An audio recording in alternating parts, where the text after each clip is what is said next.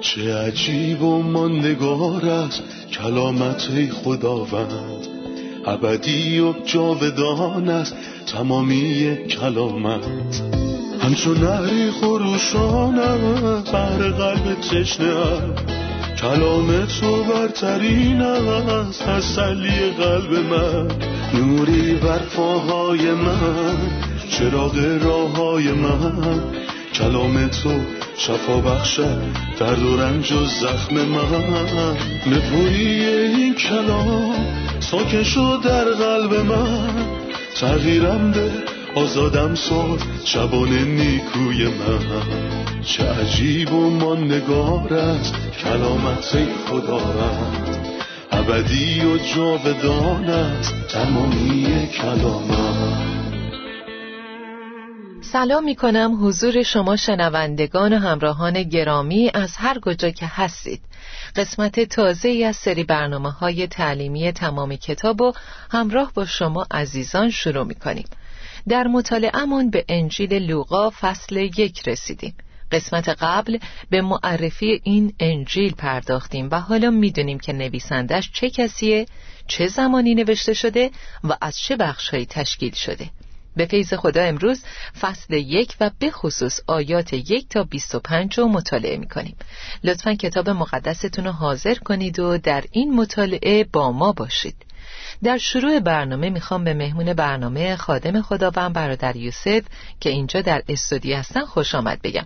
سلام و خیلی خوش اومدین برادر جان. ممنونم خواهر سنم. سلام به شما و همه شنوندگان عزیز. فصل یک اینطور شروع میشه.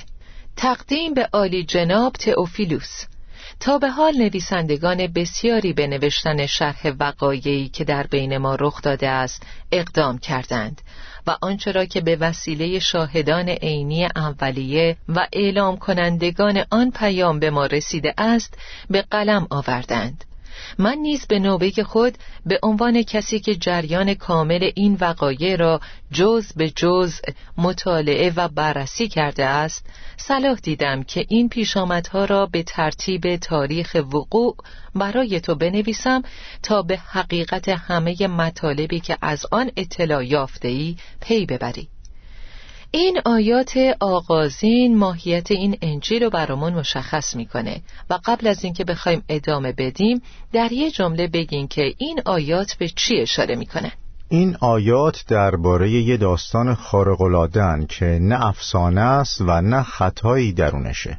و آنچه را که به وسیله شاهدان عینی اولیه و اعلام کنندگان آن پیام به ما رسیده است به قلم آوردند من نیز به نوبه خود به عنوان کسی که جریان کامل این وقایع را جز به جز مطالعه و بررسی کرده است صلاح دیدم که این پیش آمدها را به ترتیب تاریخ وقوع برای تو بنویسم.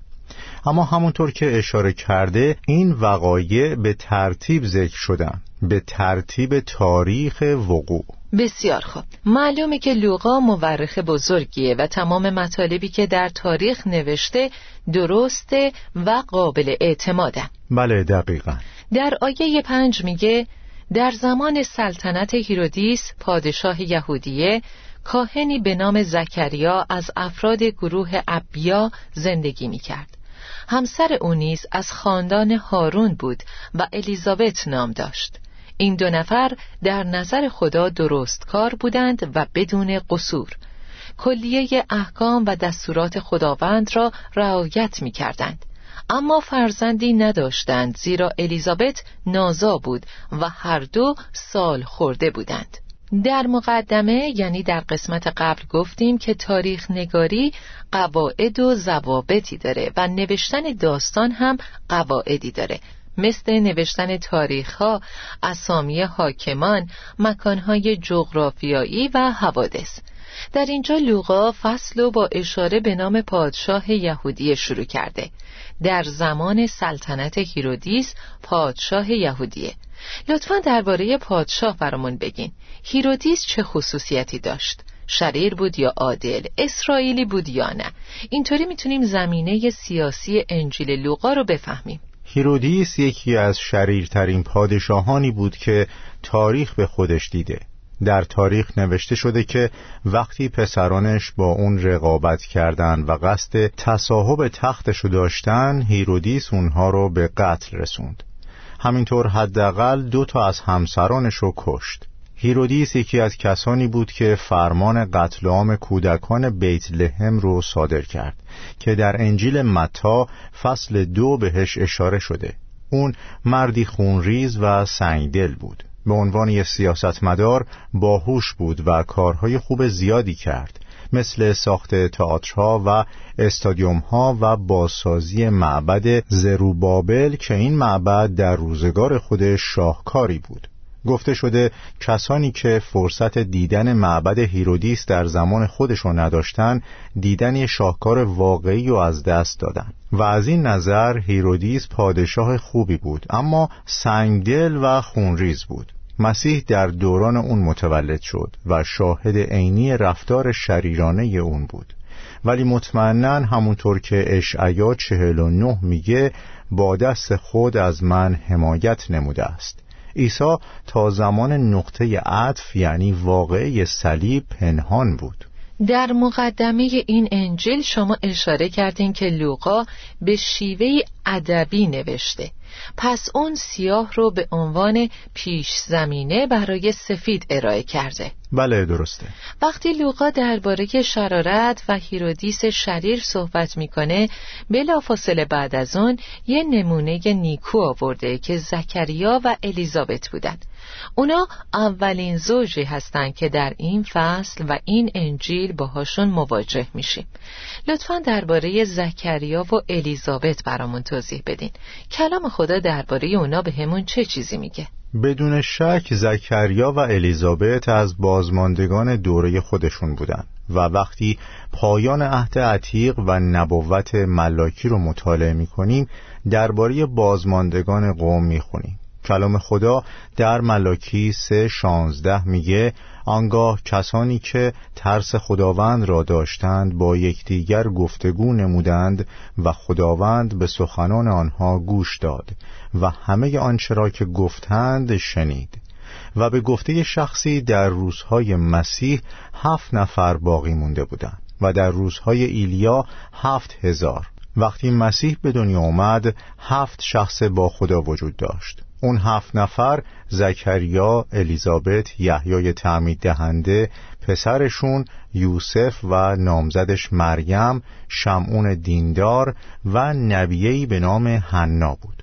برای همین در لوقا یک و دو به این هفت نفر با اسامیشون اشاره شده و این به ما نشون میده صرف نظر از شرارتی که گسترش پیدا کرده بود بازماندگانی بودند که به خداوند تعلق داشتند.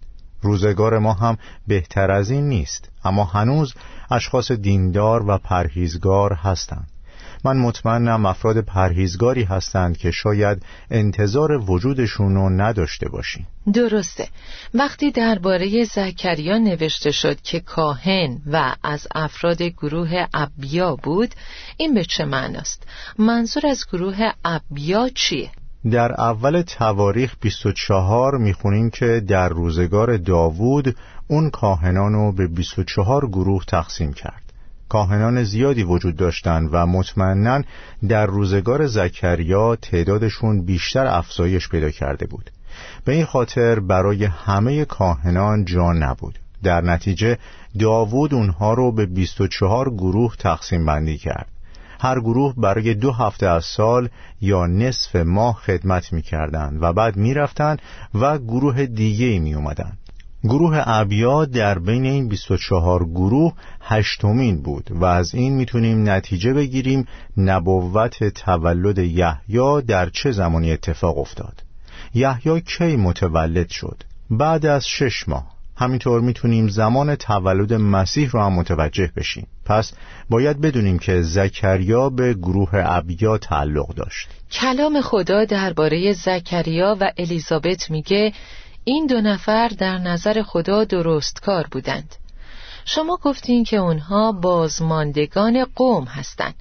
این دو نفر در نظر خدا درست کار بودند و بدون قصور. کلیه احکام و دستورات خداوند را رعایت می کردند. این یه شهادت برادر. وقتی درباره بعضی از افراد گفته میشه که در نظر خدا درستکار بودند و بدون قصور این فقط شامل بعضی از احکام خداوند نمیشه اونها بعضی از دستورات رو انتخاب نمی کردن بلکه کلیه احکام و دستورات خداوند رو رعایت می کردن. شهادت اونا چیه؟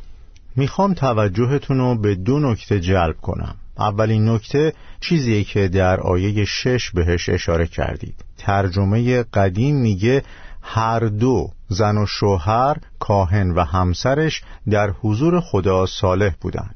پس یه نفر ممکنه در نظر شما درستکار به نظر برسه و شما نتونید هیچ خطایی در اون پیدا کنید. ولی در نظر خدا من هیچ وقت جرأت نمی کنم بگم درستکار هستم.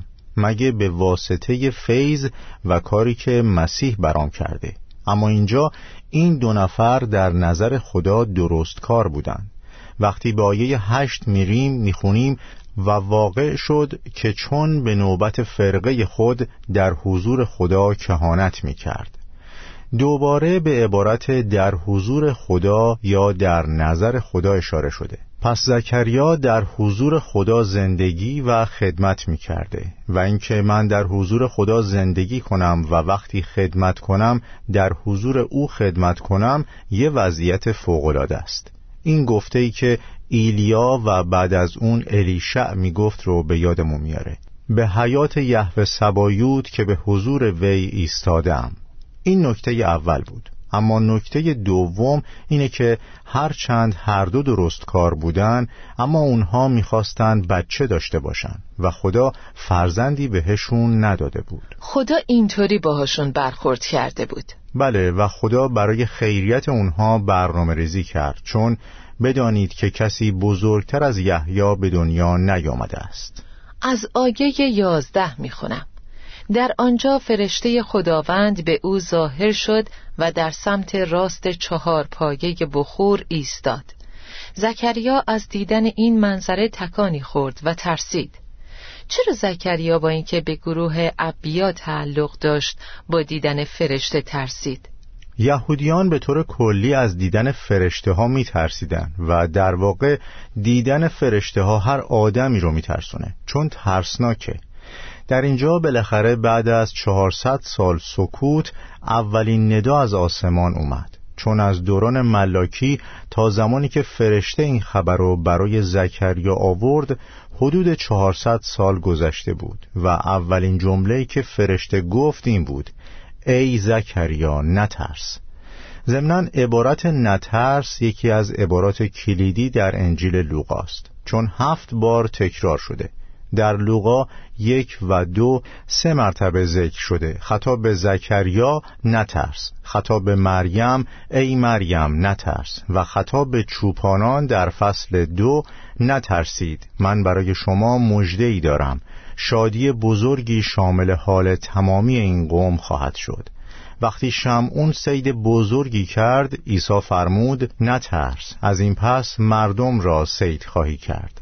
پس خدا را شکر برای این کلام دلگرم کننده که از آسمان برای مردم فقیر و بیچاره بر زمین نازل شده. این آیات درباره کلام فرشته به زکریاست. از آیه هش اینطور می‌فرماید. چون نوبت خدمت روزانه در معبد بزرگ به گروه زکریا رسید او به عنوان کاهن مشغول انجام وظایف خود شد. بر طبق رسوم کاهنان قرعه به نام او اصابت کرد که به اندرون مقدس معبد وارد شود و بخور بسوزاند. در وقت سوزاندن بخور تمام جماعت در بیرون ایستاده و دست به دعا برداشته بودند. در آنجا فرشته خداوند به او ظاهر شد و در سمت راست چهار پایه بخور ایستاد. زکریا از دیدن این منظره تکانی خورد و ترسید. اما فرشته به او گفت ای زکریا نترس. دعاهای تو مستجاب شد و همسرت الیزابت برای تو پسری خواهد زایید و او را یحیی خواهی نامید.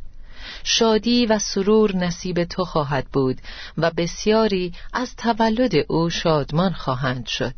زیرا او در نظر خداوند بزرگ خواهد بود و هرگز به شراب و باده لب نخواهد زد. از همان ابتدای تولد از روح القدس پر خواهد بود و بسیاری از بنی اسرائیل را به سوی خداوند خدای آنان باز خواهد گردانید.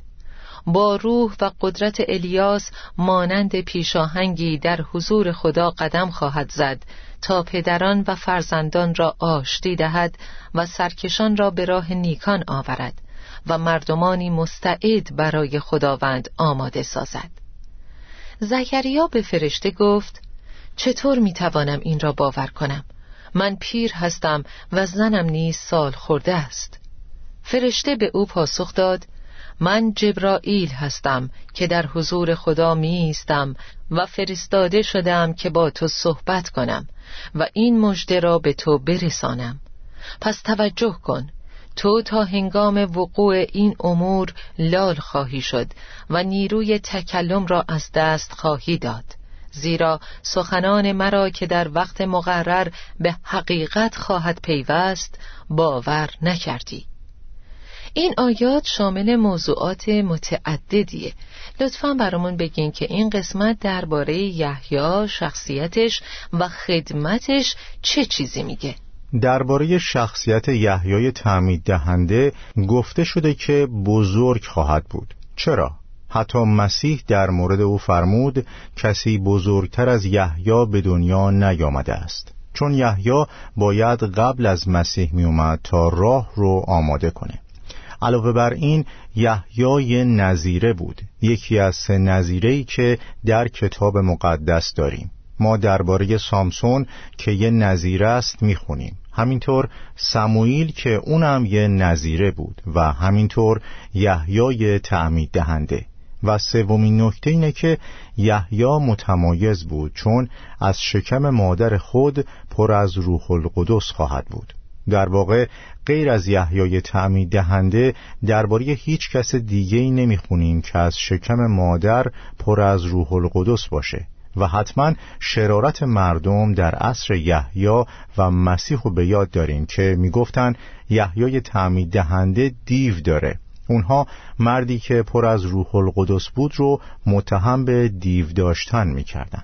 درباره مسیح هم همینو گفتن. بله درباره مسیح گفتن که او به وسیله به الزبول رئیس شیاطین دیوها رو بیرون می کند مسیح می‌خورد و می نوشید پس دربارش گفتن یک آدم پرخور و میگساره. یحیی نمی‌خورد و نمی نوشید می گفتن اون دیو داره. این نکات در رابطه با شخصیت یحیی بود. در مورد خدمتش همونطور که در ملاکی چهار آخرین فصل در عهد عتیق اشاره شده با روح و قدرت الیاس مانند پیشاهنگی در حضور خدا قدم خواهد زد و در واقع یحیی مثل ایلیا شجاع و غیور بود. برای همین پادشاه توبیخ کرد و زمانی که هیرودیس به درخواست دختر هیرودیا سر از تنش جدا کرد بهای سنگینی پرداخت. ممنونم برادر یوسف. عزیزان استراحت کوتاهی می‌کنیم و خیلی زود با ادامه درس برمیگردیم.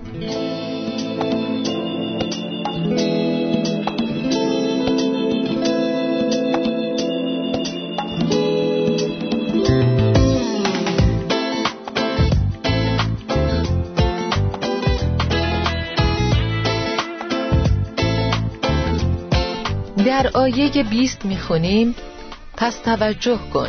تو تا هنگام وقوع این امور لال خواهی شد و نیروی تکلم را از دست خواهی داد. چرا واکنش فرشته نسبت به زکریا انقدر بیرحمانه بود؟ دیدیم که فرشته در این فصل دو خبر آورد. یکی برای زکریا و یکی برای مریم برکت یافته. زکریا به این مسئله شک کرد. پس باید با عواقبش روبرو می شد با این وجود مریم هم سوالی کرد ولی فرشته همون کارو با مریم نکرد. چرا؟ چون زکریا بهانه و توجیهی نداشت که چنین سوالی رو بپرسه. درسته سال خورده بود اما هنوز به شست سالگی نرسیده بود و خدمت کاهن در شست سالگی به پایان می رسیده و می دونست که ابراهیم وقتی صد ساله بود بچه دار شد. پس برای زکریا هیچ توجیهی وجود نداشت که این سوالو بپرسه در حالی که برای مریم قبلا چنین اتفاقی نیفتاده بود.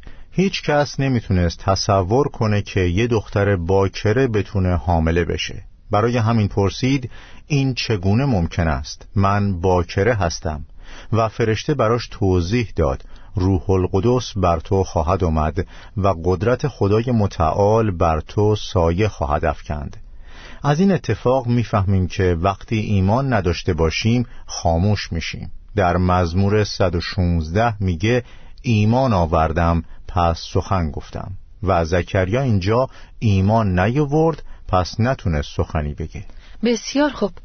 در رابطه با واکنش زکریا شما میگین که باید به تاریخ مقدس رجوع می کرد و به این نتیجه می رسید که چون خدا به ابراهیم سال خورده نسلی بخشید پس می‌تونه همین کار رو برای اونم انجام بده. درسته.